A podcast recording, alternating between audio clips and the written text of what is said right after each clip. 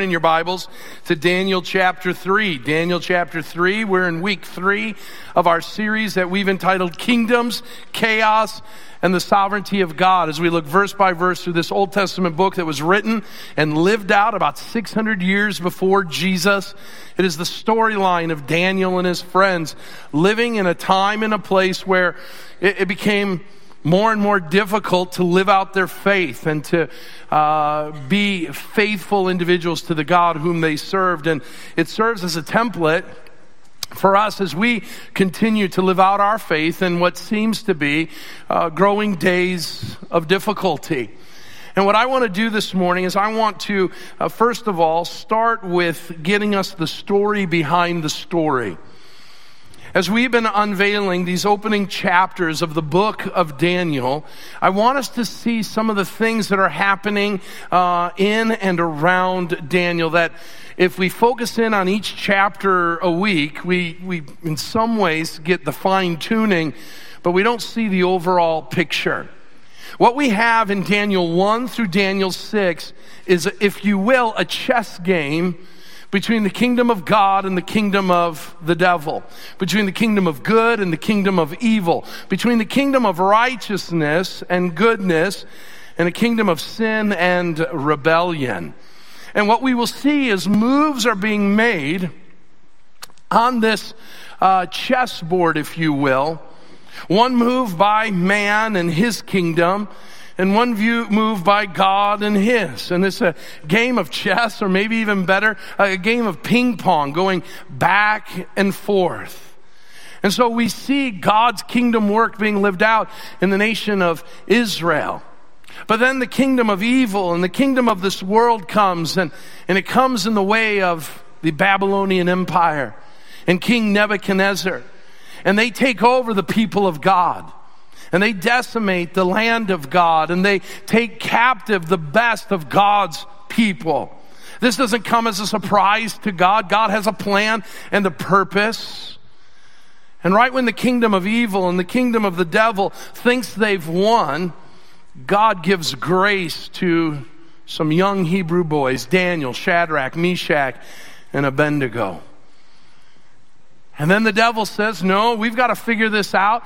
Let's, let's decree that they've got to eat our food and take our names and, and live our way. And God says, no, my people won't do some of those things and they'll draw a line and by my grace they will stand strong and, and they will prosper and they will uh, be better than anybody else around. And it will cause the kingdom of evil to pay homage to the great move God has made. But then the kingdom of evil will say, but no, we're king, we're the leaders, and we're going to do what we want, how we want, when we want. And the kingdom of God says, not so quickly, Nebuchadnezzar. I'm going to give you a threatening, a scary dream, a dream that is unlike any other dream. And it's going to freak out Nebuchadnezzar.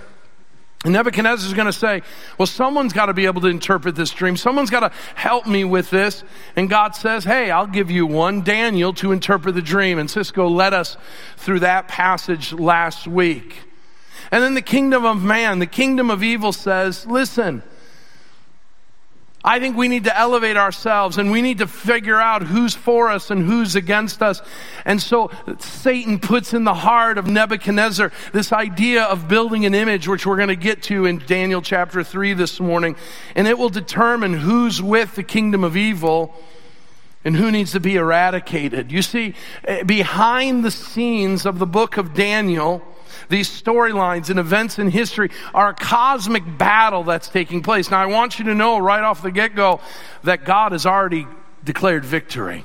He did so on the cross of Calvary.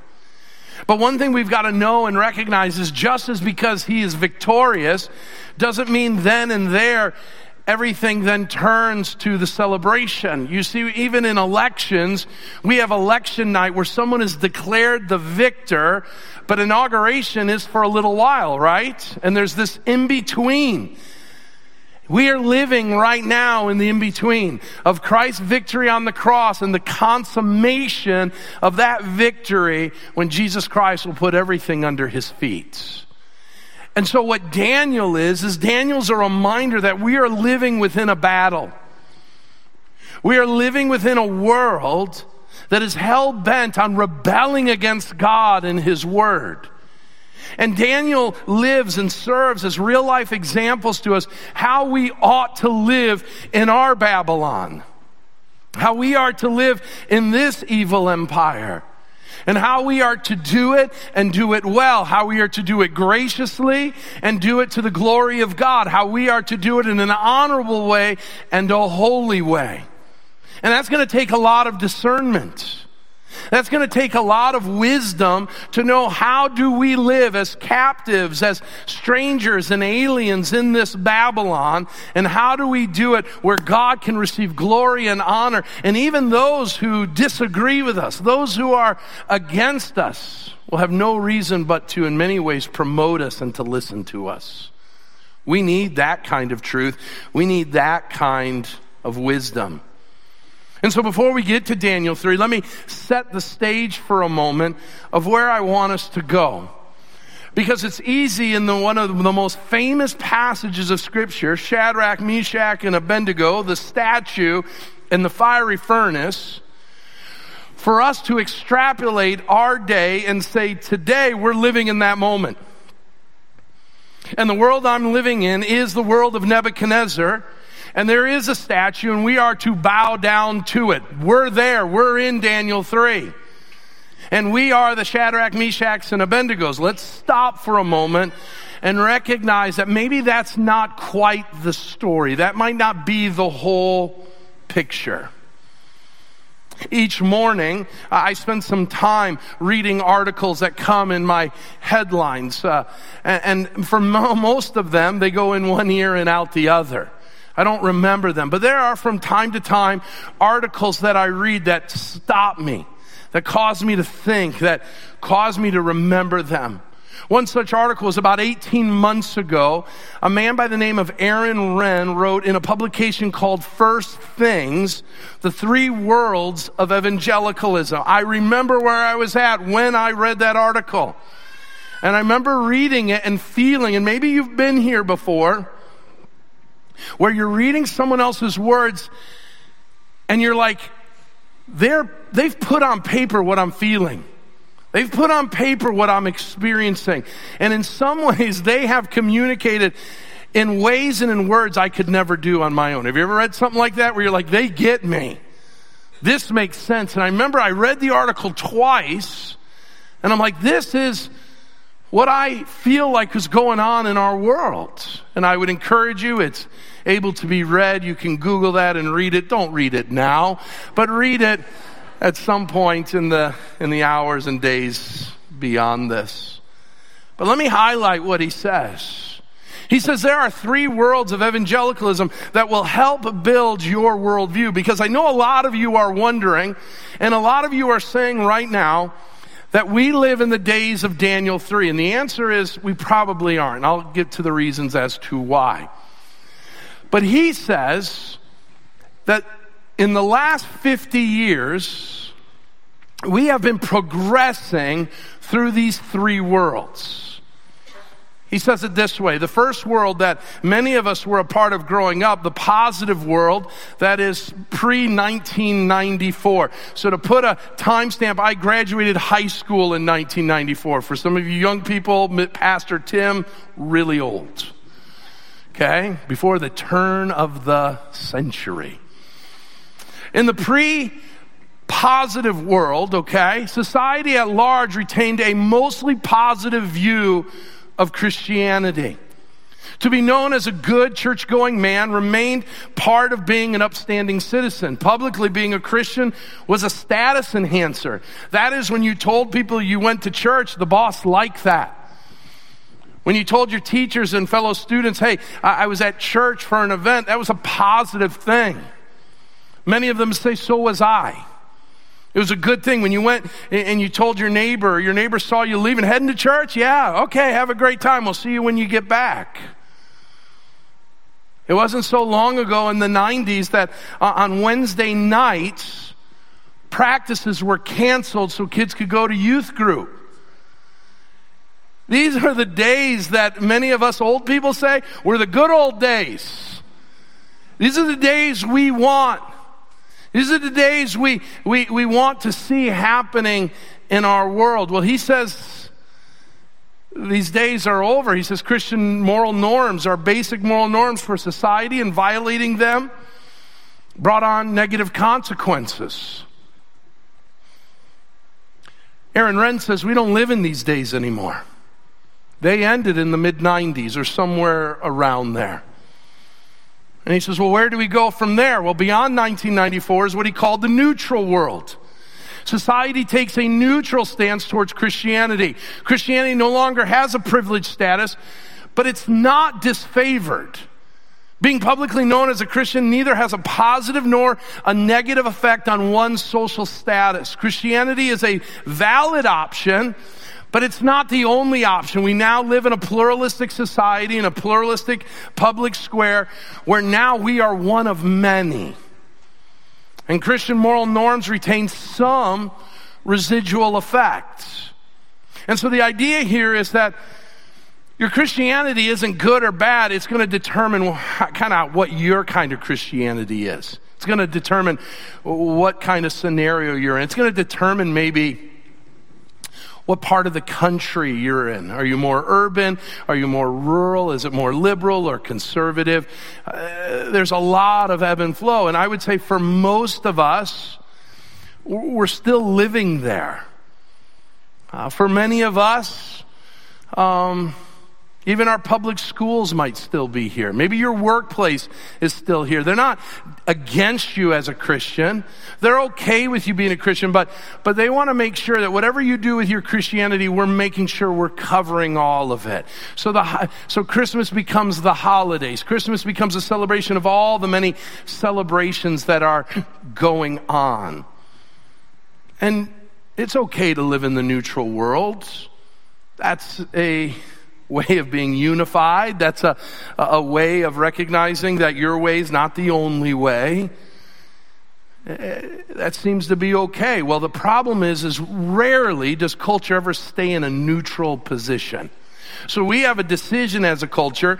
Will we stay neutral for very long or will we go back to the positive or will we go to the negative? Now, before we go to the negative, sorry about that. Before we go to the negative in the neutral world, this is the battle that's going on in our world.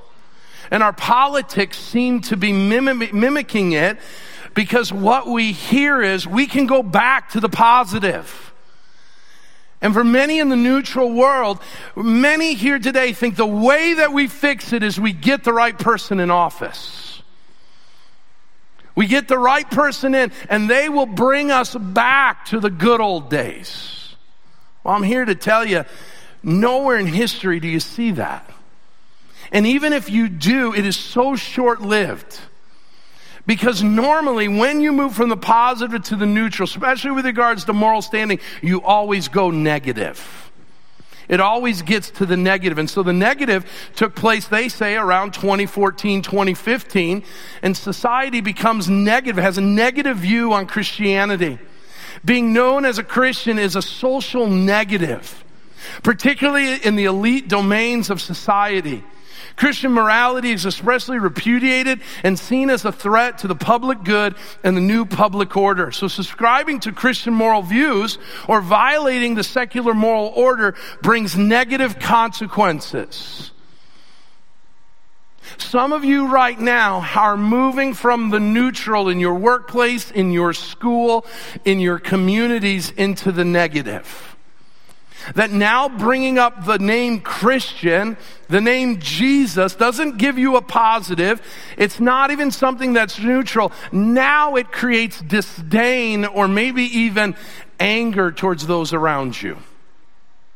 Now, why do I bring all this up? Because I want you to see that what's going on in Daniel is going on today. And there's a progression that moves from Daniel 1, from the positive to the neutral to the negative in three short chapters. In Daniel 1, at the beginning of the book, we have the nation of Israel in the positive world. They're in Judah. They are able to believe what they believe. They're able to worship whom they worship. Their laws and their decrees are all declared by God Himself. But then Babylon comes in in verse 1. And Babylon moves from, from Christianity or Judaism in the days of Daniel, from being something positive to something neutral. They take some of the greatest leaders, young men of the Jewish faith, and they bring them with the idea that we will assimilate them. So they move them from a positive world to a neutral world. And in Daniel chapter 1, even within this interplay of whether they eat the food or not, there's room for discussion. There's room for debate. There is room for dialogue to take place. The Hebrews are able to still hold to their beliefs and even live them out as long as their beliefs, this is the neutral world, as long as their beliefs don't impact negatively the society around them. But when we open up chapter three, all of that changes. We go from positive, neutral, now to negative, where the people of God are going to be commanded to do something against their God's will or else. And what we have is a template of how we traverse from a positive world of Christianity to a neutral world to where I believe we're moving into the negative world. And how are we to be prepared for it? To do it, let's read verses 1 through 7. King Nebuchadnezzar made an image of gold whose height was 60 cubits. A cubit's about 18 inches, okay, about the length of a man's forearm. So that would make this statue about 90 feet tall and about 9 feet around. It's a pretty big statue. He set it up in the plain of Dura in the province of Babylon. Dura, so if you were looking at modern uh, uh, nation of Iraq, you have Baghdad, the capital city. To the southwest, a handful of miles, probably about 10 miles, to the southwest of Baghdad is the plain of Dura. For those that lived during the Second Gulf War, two uh, cities became famous, one because of a great battle that took place, and another one because of atrocities that took place that got the U.S. in a whole bunch of trouble. The battle, the city was Fallujah. Remember that name, Fallujah? The other city, Abu Ghraib. Both of those cities are in the plain of Dura. This is a real place, and this is a real event that takes place in our world before us. And so he sets up this statue. Now, notice verse 3 Then King Nebuchadnezzar sent to gather the satraps, the prefects, the governors, the council, counselors, the treasurers, the justices, the magistrates, and all the officials of the province to come to the dedication of the image that King Nebuchadnezzar had set up. Let's stop there.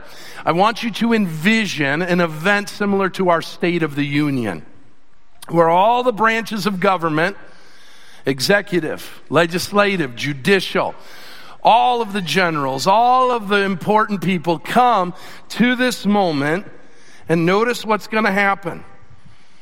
They're going to dedicate this statue, this image of King Nebuchadnezzar that has been set up. Then the satraps, the prefects, and the governors, the counselors, the treasurers, the justices, the magistrates, and all the officials of the provinces gathered for the dedication of the image that King Nebuchadnezzar had set up, and they stood before the image. So they waited looking at the image. And then the herald proclaimed aloud, You are commanded, you should underline that, you are commanded, O peoples, O nations, all languages, that when you hear the sound of the horn, the pipe, the lyre, the trigon, the harp, the bagpipe, and every kind of music, you are to fall down. You are commanded at the sound of the music to fall down and worship the golden image that King Nebuchadnezzar has set up. And whoever does not fall down and worship shall immediately be cast into a burning fiery furnace. Therefore, as soon as all the peoples heard the sound of the horn, pipe, lyre, trigon, harp, bagpipe, and every kind of music, all people, all nations, all languages fell down and worshiped the golden image that King Nebuchadnezzar had set up. Let's stop there. Let's look at three characters very quickly. There's three main characters in this story King Nebuchadnezzar.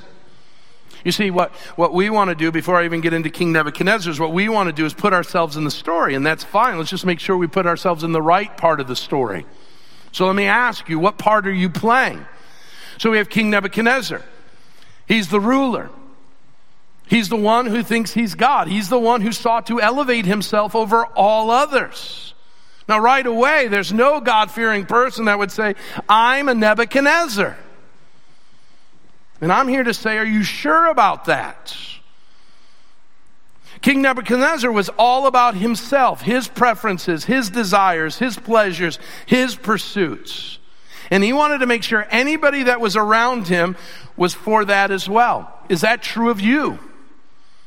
Are you about your pleasure? Are you about your possessions? Are you about your own pursuits and that you see fit to tell other people that it's all about you? Now you say, I wouldn't do that because at some point in my life, I paid allegiance to God and to His Christ. Well, if you remember from what Cisco preached last week, at the end of chapter 2, Nebuchadnezzar pays homage and allegiance to God. And now, some 15 or 20 years later, he's forgotten that homage that he's given to God and now he's elevating self. It is possible that you at some point gave your allegiance to Jesus Christ, but now you're living for self. I don't want you to think you're Shadrach, Meshach, and Abednego. What you are is you're Nebuchadnezzar. And your job is to repent and to fall to your knees and say, I've blown it, God. Have mercy on me. Second character is a big group, it's the crowd. The crowd involves the royal delegation, as found in verse 2, all the branches of government, and it includes everybody in verse 7 all nations, all peoples, all languages. And could it be this morning that you maybe aren't King Nebuchadnezzar, but you're a part of the crowd? That you're just going through the motions. I got to imagine that many who would bow down and worship really didn't believe it but for the sake of their position in the world, for the sake of their popularity, for the sake of their own pursuits, it was expedient for them to just simply do what they were being told. And maybe this morning, some of you are God fearing people who see a means to an end that you just go with the flow. You go with the group. And if everybody's doing that, if that's what they're doing, then you do it. So if they're drinking, you're drinking. They're smoking, you're smoking. They're sleeping around, you're sleeping around. Whatever they do, you're doing. And you've got to ask yourself today, if you're in the crowd, where is my allegiance? Because there's no neutral. These people thought they were neutral. And at the end of the day, like many in the crowd, they were bowing down. Finally, we have the committed. The committed are only three. That's all we're told. Might there have been other ones? Maybe, but in this situation, we're only told about three. And their names are Shadrach, Meshach, and Abednego. And what we're seeing is that these committed have to stay faithful amidst the progression of moving from a positive to neutral to negative world and to do it in a holy and honorable way. So, how do they do it? There are four things, not three. Number one is not even in your outline, but I want you to know this. This didn't happen overnight, it's a setup. It's a setup.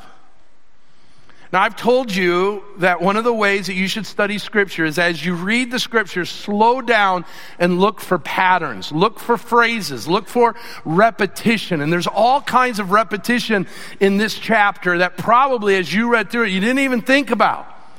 Nine times in this chapter alone, we see the phrase set up. You think Daniel's trying to prove a point? What Daniel's telling you is this. The statue didn't show up overnight. There was a progression. There was a plan. There was a pursuit. So at some point, Nebuchadnezzar and his leaders said, listen, we have absorbed all these cultures, all of these religions, all of these languages, all of these people groups. How do they, we know that they're with us? So we've got to create something that is a litmus test to see if people are with us or against us. And it must have come from Pharaoh, uh, Pharaoh from Nebuchadnezzar's dream about the statue. That Daniel's God says he's a part of. And so it seems like there's a similarity to what's built and what has been envisioned by Nebuchadnezzar in his dream. So he builds this 90 foot tall, nine feet around statue made in his likeness. Now, it would have taken years to build. This doesn't happen overnight. Nor does all people groups, tongues, and nations and tribes just simply bow down. So you're going to have to tenderize it, if you will. You're going to have to work it into the system. So, how do we go from people believing what they believe to believing what this group wants them to believe? They've got to start bringing it, start cultivating it into the life of culture. So, write these three things down. How do we go from believing one thing to another? Number one, we make sure that whatever we're going to believe is publicly embraced. So the first mention of the statue isn't here in Daniel 3. It couldn't have been. You're not going to get people to just bow down and worship anything. You got to break it up a little bit. So, what did these government officials do? No question, they started telling people the accolades of King Nebuchadnezzar. So the heralds go out and they start saying, man, listen, listen to your king. How great your king is. He, he took over another nation. He, he has brought into captivity another group of people. This general who was supposed to be really strong and powerful, Nebuchadnezzar knocked out in just a few short hours.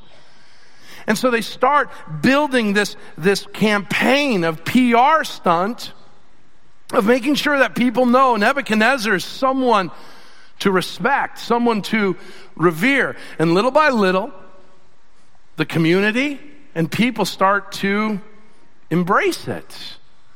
They start saying, Yeah, we're reading the papers, and Nebuchadnezzar is something more than a human being.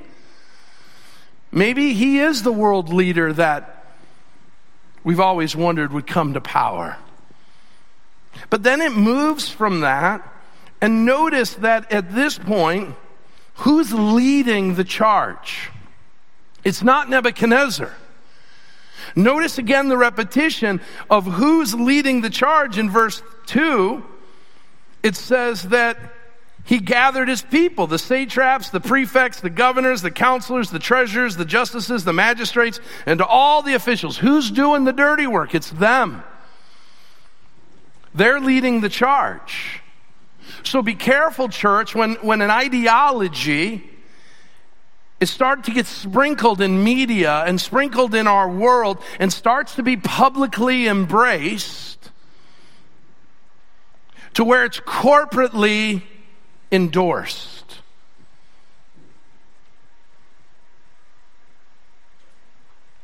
The statue is a symbol of an ideology. It is a unifying banner that says whether you're with us or you're not.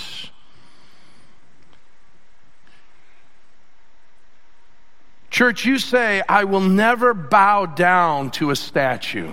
Good.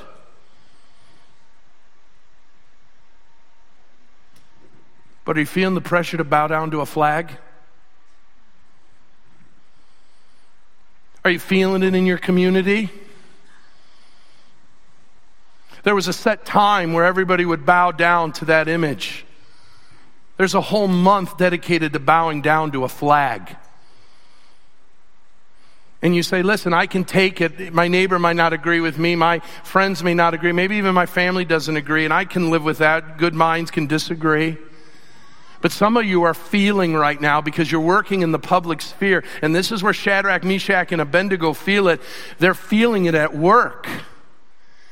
Because in the HR form, it says bow down to the statue, or lose the promotion, or lose standing at work, or lose your job.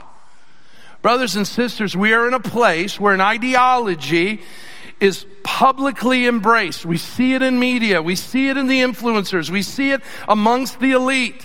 Live this way, affirm this, identify this.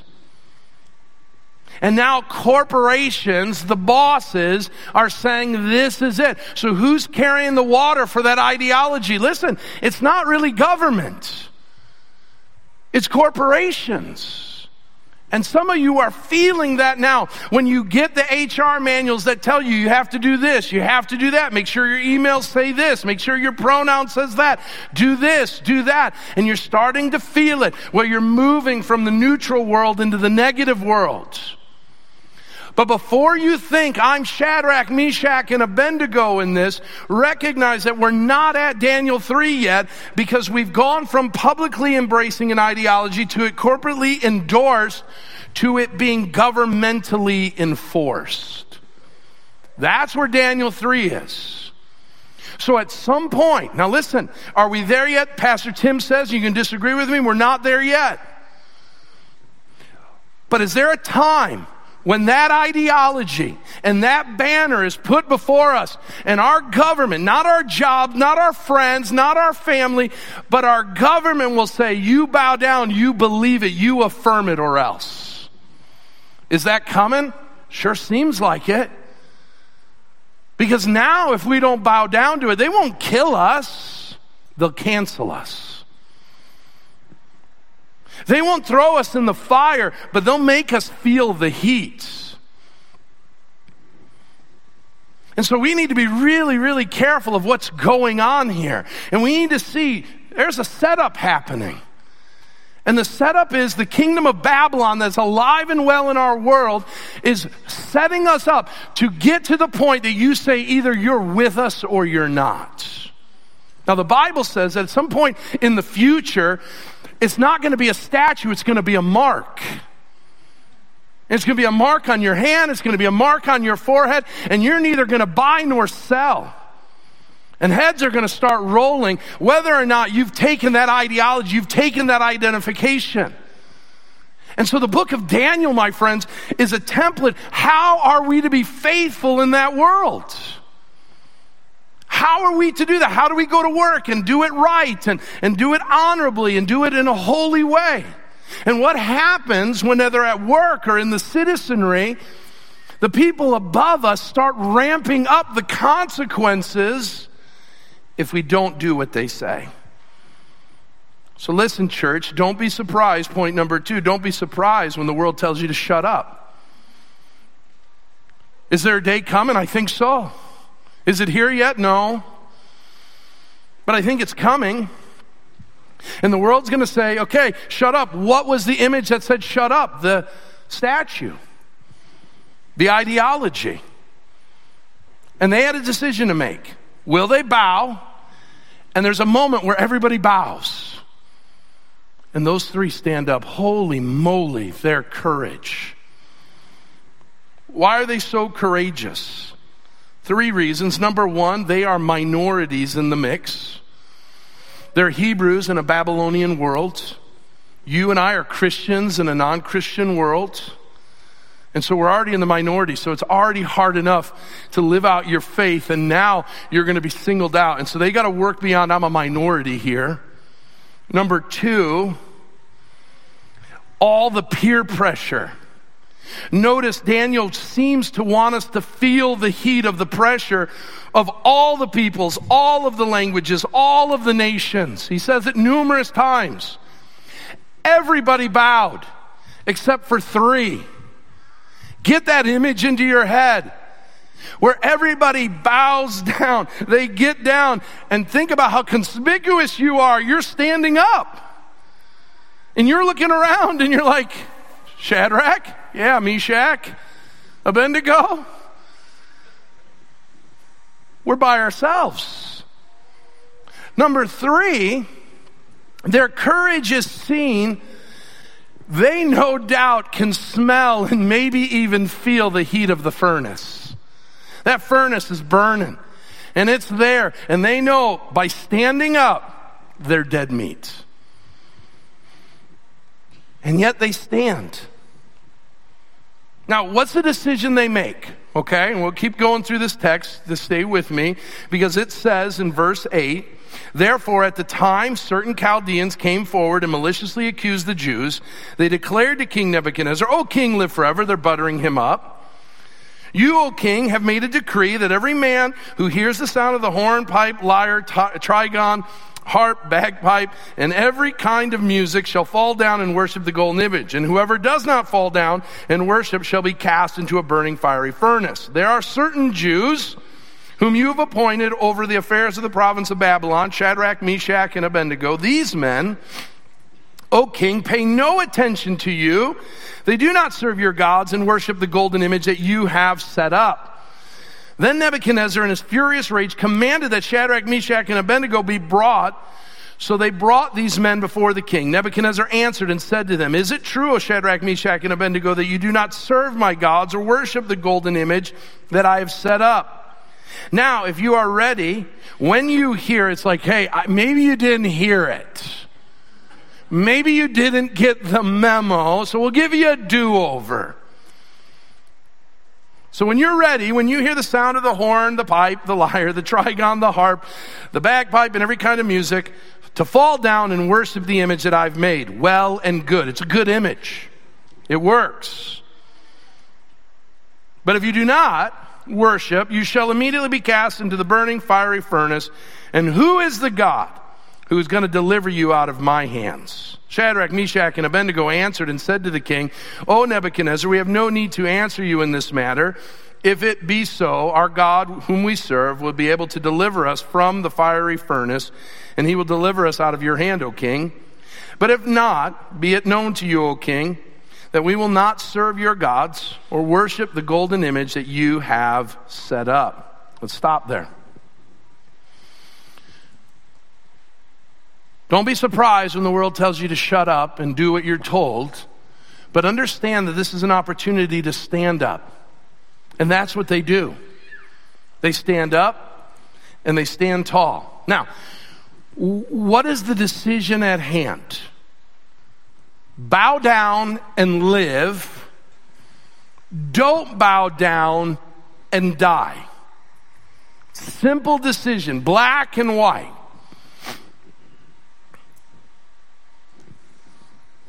Do you think that there were some in the crowd who thought there was a third way?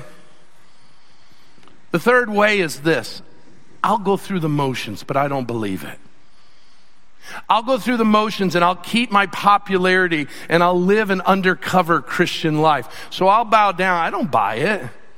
I'm not with them, but I live to see another day. Let me get a little closer to home. I'll bow down because that's called tolerance. Let me poke a little harder. I'll bow down because if I don't, my children who bow down won't think I love them and will think I'm judgmental. Are we hitting close to home today, folks? It's amazing what we will do as Christians when the pressure's on in a black and white situation that will create a gray area. Well, Shadrach, Meshach, and Abednego, no, you will have no other gods before me. This isn't gray. It's black and white. And what we as Christians do, and it's happening today, is there has to be a third way. So just bow down, but don't believe it. That's hogwash. You're bowing down, you're sinning. And we need to recognize either we're going to be those who stand up or we're going to be those who turn our backs to the living and true God and go with the gods of this world. Nebuchadnezzar, smarter than most Christians are. He knows this image says you're either with me or you're not. And these men knew what God's word said. You will love the Lord your God with all your heart, soul, mind, and strength. And they said, if that means we got to die, we die. But I can assure you, hell or high water, I'm not bowing down. We need Shadrach, Meshach, and Abednego in the days to come. So, how do you get there, church? I want you to draw a picture in your outlines. And we're almost done, okay? I know there's football and stuff. We'll get there, okay? But I want you to draw a picture. And the picture is this it's a stool. And on the stool, you have the word fearless faith. That's Shadrach, Meshach, and Abednego. And people are like, that's what I want to be. And praise God for that. But to have that, three things have to be apparent. First of all, the first leg of the stool is you have to have a confession or creed. For, uh, for these boys, these men, it was the Shema. It was the Torah. God is a jealous God. No graven images. That's a no-no. That's a non-negotiable. But it's not enough. Listen, it is not enough for you to be in a Christian home. It is not enough for you to be a part of a good Christian church. You will not be a Shadrach, Meshach, and Abednego in your day if all you're holding to is your parents' beliefs, your pastor's beliefs. Because your parents and your pastors, notice, their parents and their pastors aren't with them. And so, what it means is you've got to believe it. The second uh, part of the stool is conviction. You've got to want it. And so, the prayer of Amanda and I for our three boys is that our children won't have the beliefs of their parents in name only, but it will be their own conviction. They'll believe it. Shadrach, Meshach, and Abednego were 700 miles away from home, and they said, This is our belief. But it's not enough for you just to have a conviction. A lot of you have a creed I will believe God. I will serve God. I will honor God. You have a conviction. This is what I believe. This is what I hold firm to. And then the boss comes in your office and says, I want you to do something directly in opposition to the scriptures, and you cave. And the reason why is you don't have courage. And you're like, well, Tim, I'm not built like you. I'm not a fighter like you are. Well, I want you to know that courage comes in direct proportion as your conviction to the creeds and confessions that you hold of God's Word. Mary wasn't a strong fighter, but she knew what she believed and understood what God had taught, and she had the courage to face her world in an impossible situation because she had rehearsed it again and again and again. Some of you are ready to fight the battle of Shadrach, Meshach, and Abednego and say, I'll stand when I need to, but right now I don't need to. Baloney, you'll bow like the rest of them. But if you will rehearse God's word in your heart, if you will make it your conviction and you allow that to meditate and saturate your life, when the going gets tough, the tough will get going. And the tough will stand.